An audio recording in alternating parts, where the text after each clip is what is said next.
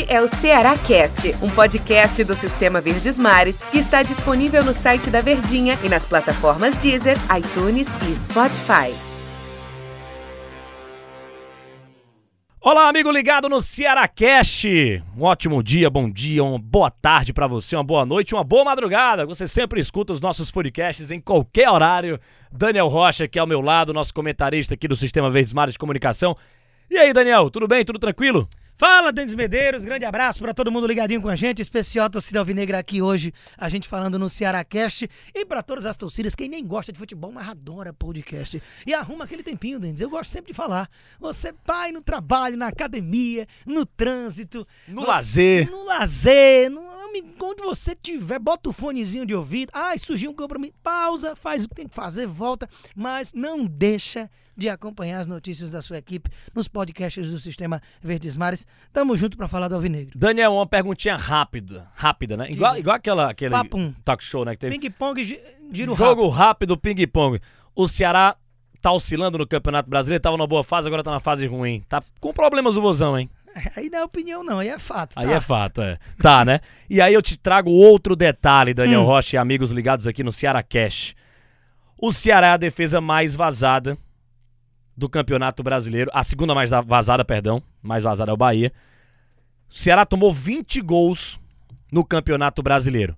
E uma defesa tão elogiada pela gente, por nós, cronistas esportivos, pelo próprio torcedor, na Copa do Nordeste, no bicampeonato, no Campeonato Brasileiro, enfim, a solidez que Guto Ferreira colocou ali nos volantes, com Fabinho e Charles, na defesa do Ceará, os laterais que marcam muito, o time que é voluntarioso, que marca demais o jogo inteiro, e o Ceará a segunda defesa mais vazada do Campeonato Brasileiro.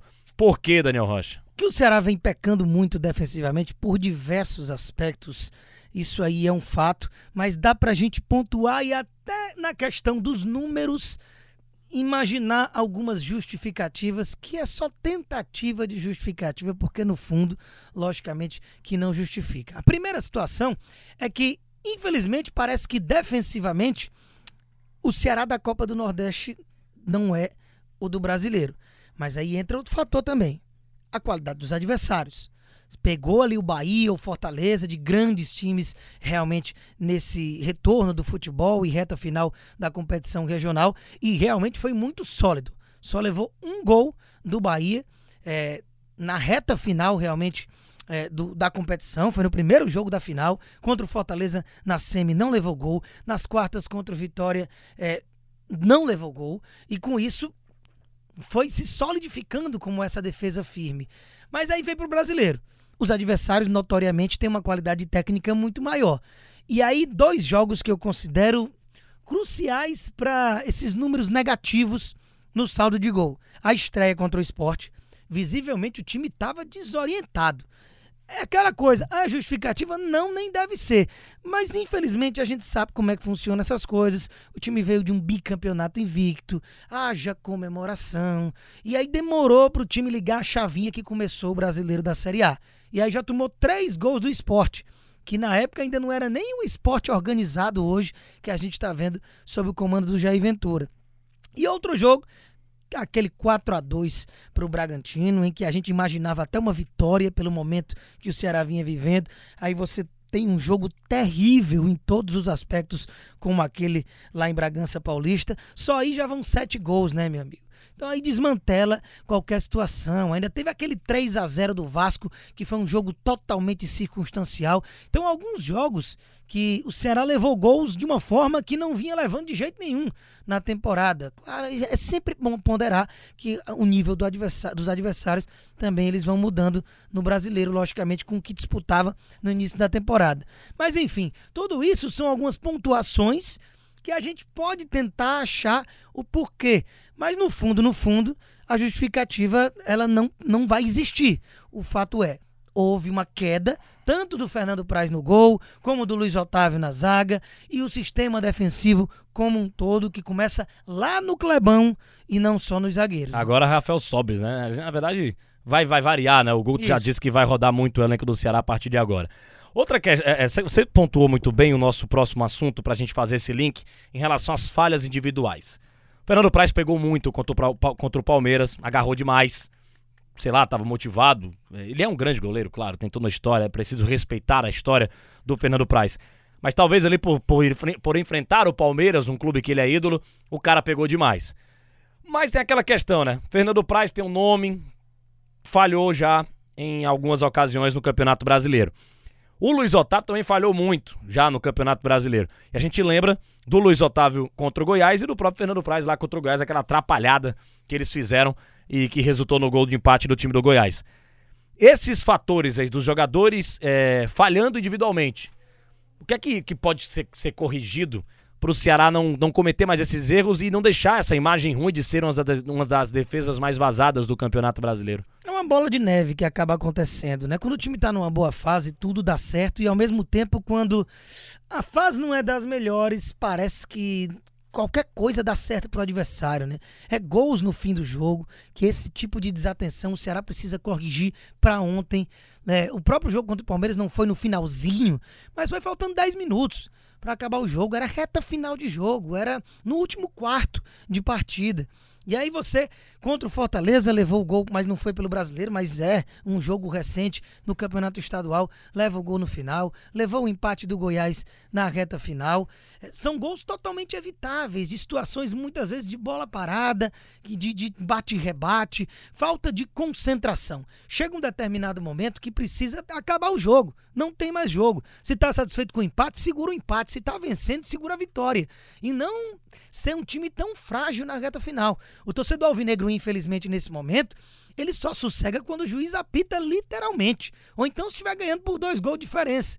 Porque sempre vai ter aquele medo de uma possível falha dos homens lá de trás num momento decisivo de jogo. Luiz Otávio está longe de ser o mesmo do ano passado, mas ainda não consigo ver o Luiz Otávio numa reserva, principalmente para o Eduardo Brock ou Gabriel Lacerda. Se o Klaus estiver bem, a gente já pode pensar em zaga com Klaus e Thiago Panhussá. Jogaram juntos esses dois só uma vez na semifinal da Copa do Nordeste no Clássico Rei e foram muito bem, mas o Klaus está aí, sabe lá Deus quando, na transição, no fortalecimento, vai sair o incrível Hulk.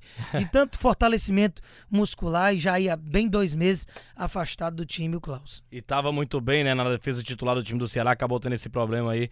Mas tá voltando já o Klaus aí na defesa do time do Ceará. Desse sistema defensivo do Vozão que a gente tá batendo tanto na tecla, que é o nosso tema aqui do podcast de hoje, tem um cara aqui, Daniel, que eu vou dizer que ele não tem culpa nenhuma disso tudo tá acontecendo. E aí eu vou lembrar do Charles contra o Fortaleza, no Clássico Rei, no primeiro jogo da decisão do Campeonato Cearense. No segundo tempo, você fez esse jogo lá na TV Verdes eu estava fazendo na TV Diário. Como o Charles se desgasta fisicamente o jogo inteiro, o cara corre, é polivalente, está em todos os lados do campo, é um trator, o homem é o dono da volância ali do time do Ceará, o cara do sistema defensivo. Desgastado o final do jogo. O Charles, desses todos aí que eu tô citando, inclusive acho, penso eu, Acho não, né? Quem acha não tem certeza de nada. Eu tenho, é, é, no momento, uma convicção de que o Vina é a melhor contratação do Ceará, disparado. No momento, a convicção, no, então? No, então não é uma grande convicção? É no momento, no momento. e o Charles é a segunda, cara. Porque que contratação é essa do time do Ceará? O Vina já falamos muito, mas a gente citando aqui o sistema de defesa do Vozão, como o Charles não tem culpa de nada disso estar tá acontecendo, né? Que jogador espetacular esse Charles, hein? Difícil você apontar um jogo, ah, o Charles não foi bem. Difícil ele errar um bote também, cara. Realmente, é um cara incansável, que os 90 minutos, e dificilmente é sequer substituído, ele tá lá com a mesma intensidade em todas as faixas de gramado. É o tal do box-to-box, de área a área, que vai e vem, cobre tudo que é faixa de campo. E ainda fez dois golzinhos já, né, no Brasileiro, contra o Goiás e contra o Flamengo. Gols importantes que... É, dão confiança ainda mais para esse jogador. E com relação ao Vina, nessa comparação que você fez, é cada qual na sua função, né? Ofensivamente, sem dúvida nenhuma, ali dos meias para frente, é o Vina. Agora, na volância, o Charles é absoluto. E tem o Coringão aí, que faz tudo. E talvez esse seja o melhor, que é o Sobral. Sim. Só que o Sobral não é contratação, né? já estava no time. De é, contratação foram esses dois. Esse cara também, o Fernando Sobral, tanto ajuda lá na defesa como também no ataque. Ele é um polivalente, também tá, também tá nessa cota, viu? A gente coloca o Fernando Sobral também, um cara que ajuda muito. Mas é porque o Sobral não, não, é. não foi contratação. É, de, de contratação assim, né? são os dois, não, realmente. Tá falando do, do, do, Mas esses três formam um tripé. É. Que eu realmente... Essencial pro não, time titular dúvida, do Ceará. Sem dúvida. É, é o coração, a espinha, é, é a alma, é tudo do time, esses três jogadores. É verdade. Daniel Rocha, deu nosso tempo, hein? Muito obrigado aqui pela tua participação no Ceará Cast, sempre com bons comentários. Ora, muito obrigado. Tamo junto, viu? Valeu, galera do Torcedor do Ceará. Até a próxima edição aqui do nosso Ceará Cast. Um grande abraço a todos. Este é o Ceará Cast, um podcast do Sistema Verdes Mares que está disponível no site da Verdinha e nas plataformas Deezer, iTunes e Spotify.